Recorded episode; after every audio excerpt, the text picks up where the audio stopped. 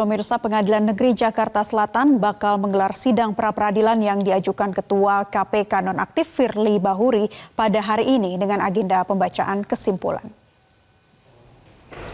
Pihak pemohon dan termohon akan menyerahkan kesimpulan masing-masing kepada Hakim Tunggal Imelda Herawati. Adapun gugatan yang diajukan Firly atas penetapan tersangka dirinya oleh penyidik Polda Metro Jaya. Dalam petitumnya, Firly meminta hakim tunggal menyatakan menerima dan mengabulkan permohonan yang diajukan untuk seluruhnya. Firly ditetapkan sebagai tersangka pada 22 November 2023 atas dugaan pemerasan terhadap ex-Menteri Pertanian Syahrul Yassin Limpo. Polisi mendapati sejumlah barang bukti, salah satunya pencatatan valuta asing senilai 7,4 miliar rupiah. Polisi juga telah memeriksa 91 saksi dalam kasus ini. Sudah cukup ya tadi yang kami sampaikan ya bukti suratnya. Silakan Bu. Silakan.